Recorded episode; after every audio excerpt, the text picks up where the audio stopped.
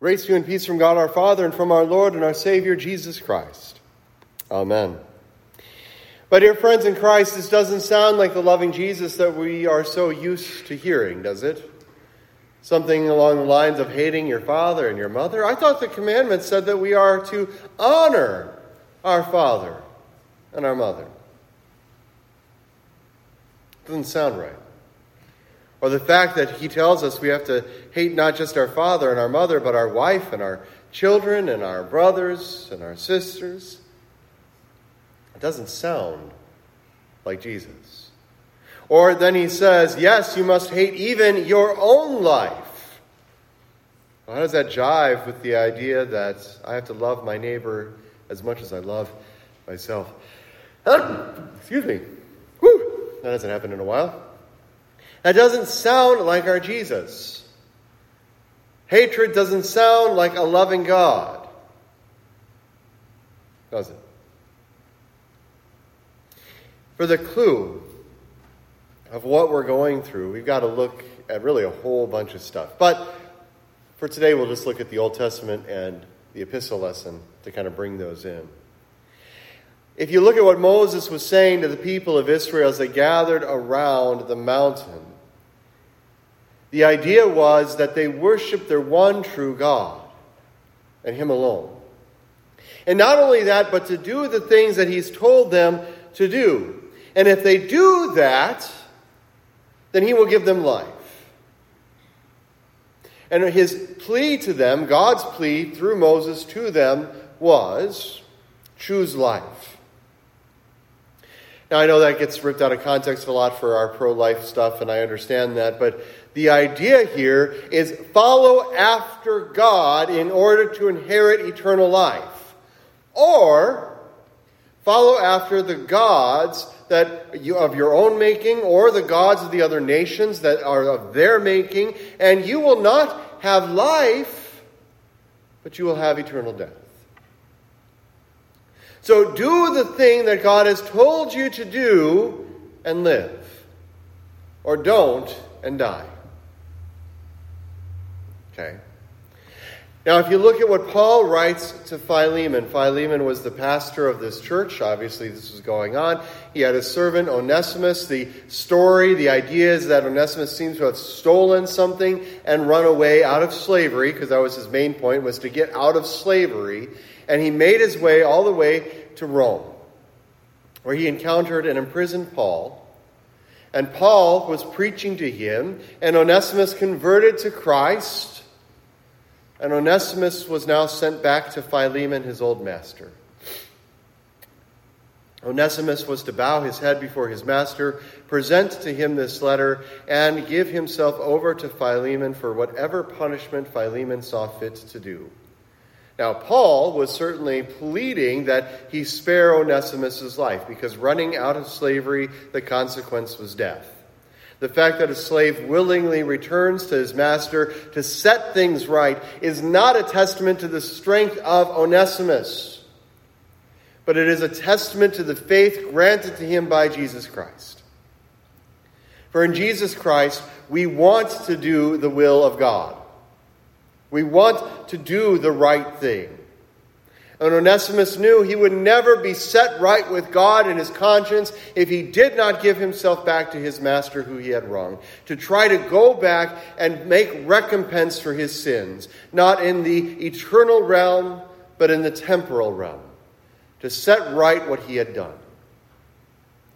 Actually, as the story goes, at least it seems Onesimus became ultimately the bishop and ruled over the churches in that area for quite a long time.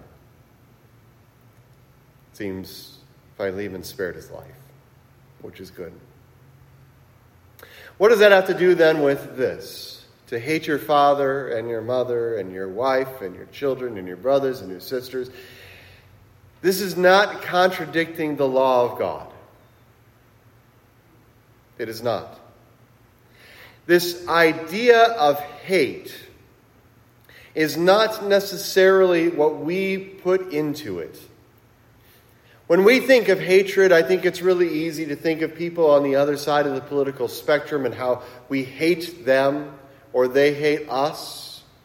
We just had a presidential speech this week that made very clear that on the liberal side of things, there's a lot of hatred for Republicans.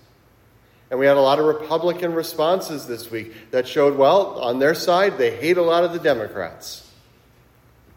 Hatred runs rampant.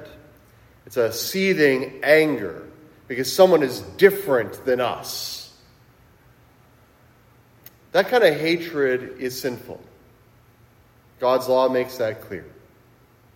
We're to speak kindly of our neighbor, explain everything in the kindest way. So, how does that jive with hating everybody, including yourself?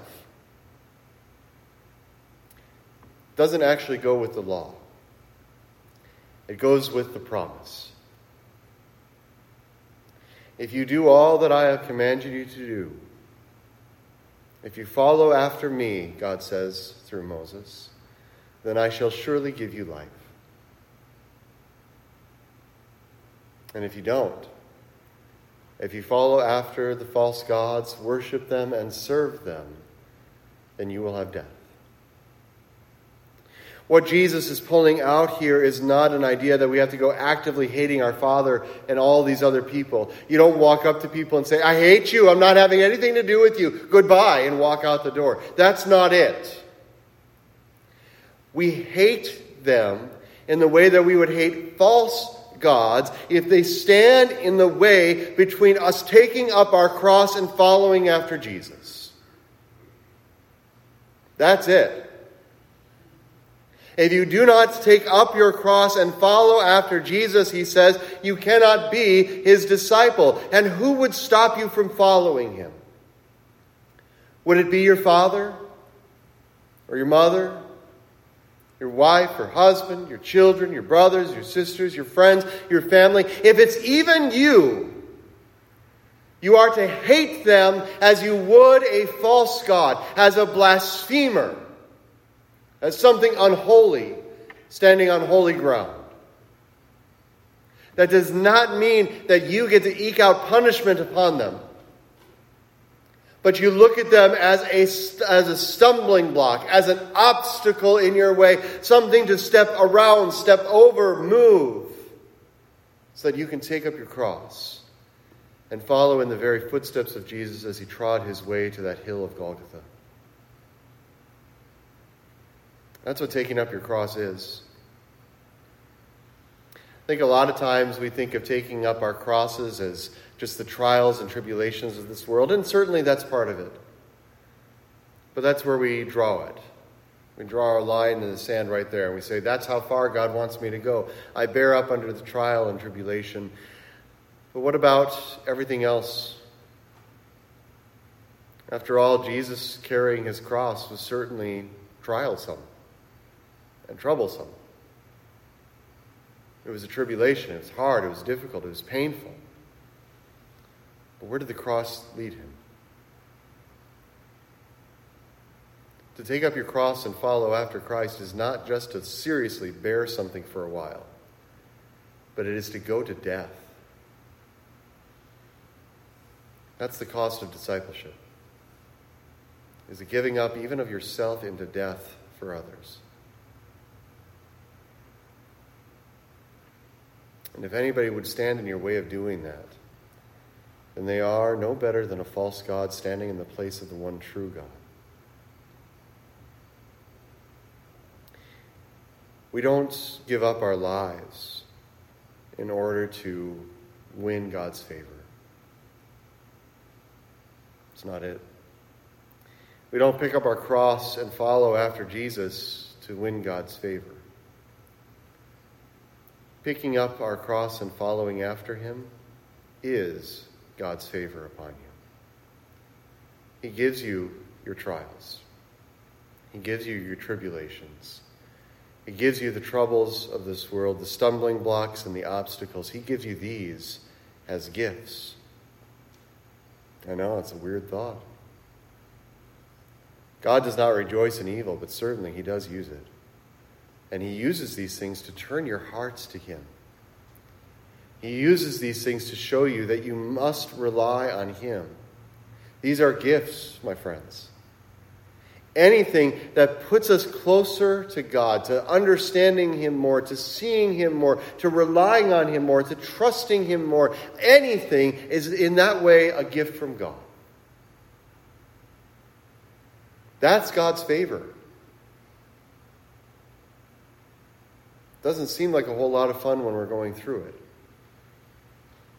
We've all lost spouses, family members. We've all had big health scares and other kinds of things happening in our lives. These things are gifts.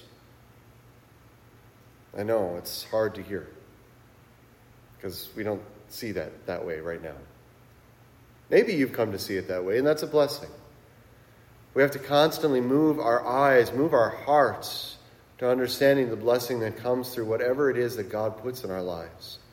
In all circumstances, we rejoice in our content. It's weird. It's hard.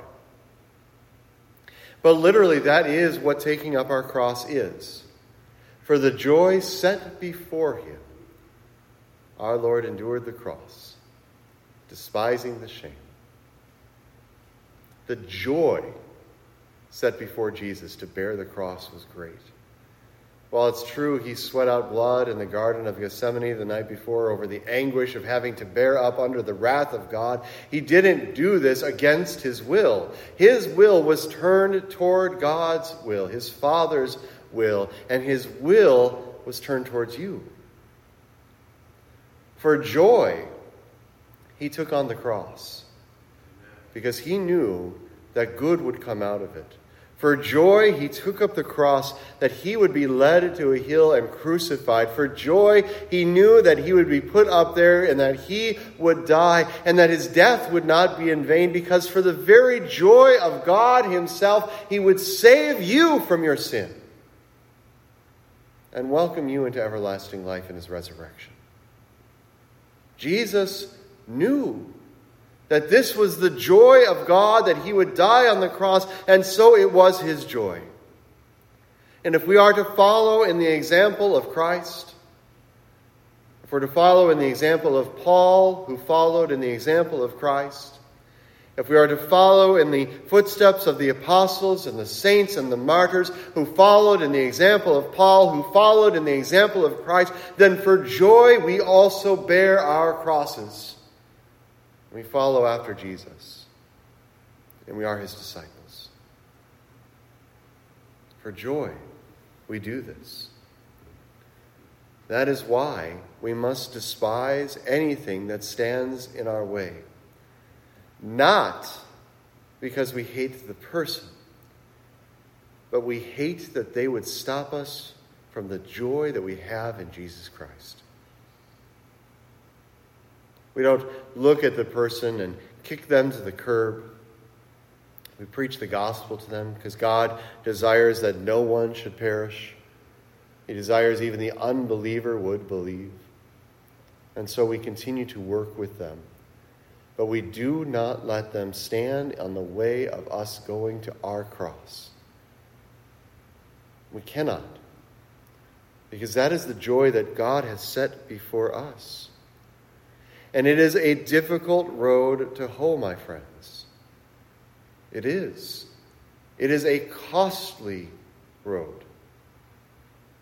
I mean, Jesus even tells us which of us desiring to build a tower does not first sit down and count the cost. Maybe we want to say, which of us needing a new roof on our house does not first sit down and find out what it's going to cost because if you get halfway through and you run out of money, then not only will your house be leaking the next time that it rains, but everyone is going to sit there and mock you as the old biddy who couldn't finish the job. Or, what king goes out into war without first finding out if his small army can defeat the large army?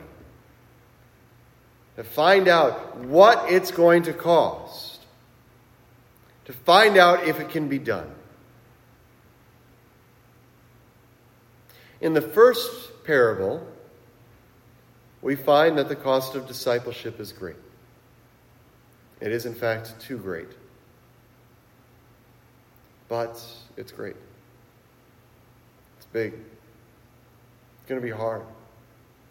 It's going to give us everything. If we enter into the discipleship of Jesus and we think that life is easy, then we've got a problem. C.S. Lewis famously said, If you'd like to be happy, if you'd like life to be easy, then I certainly do not recommend Christianity.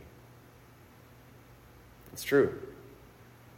The cost of discipleship is great, even if it must be that you separate from those who would otherwise be stumbling blocks for you, those people that you love.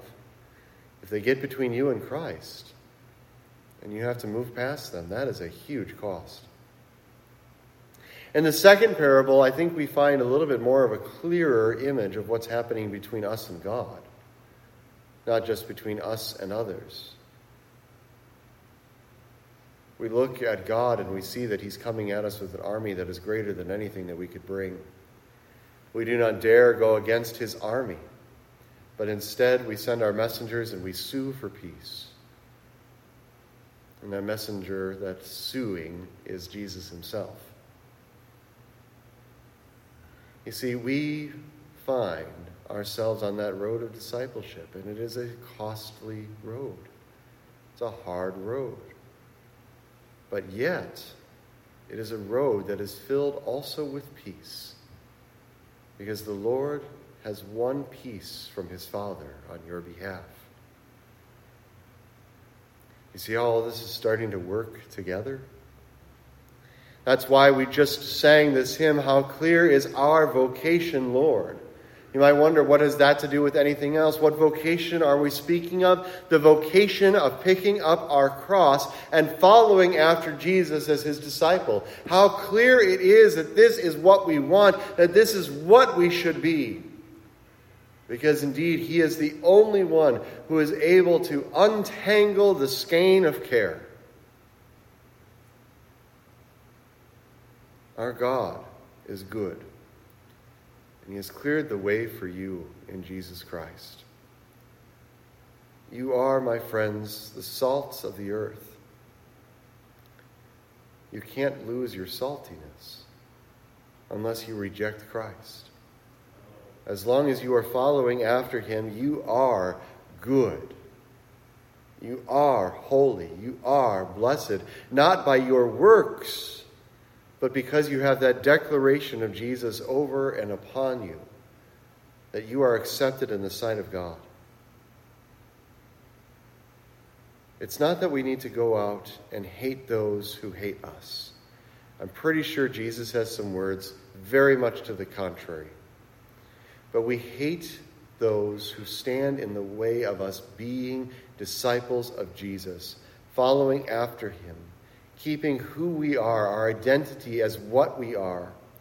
We hate them. And again, not in the way that we're going out and trying to hurt them or kick them to the curb or cast them out of our lives, but we hate them as we would hate a false God that demands that we worship them only. We look at them and we find no value in their claim.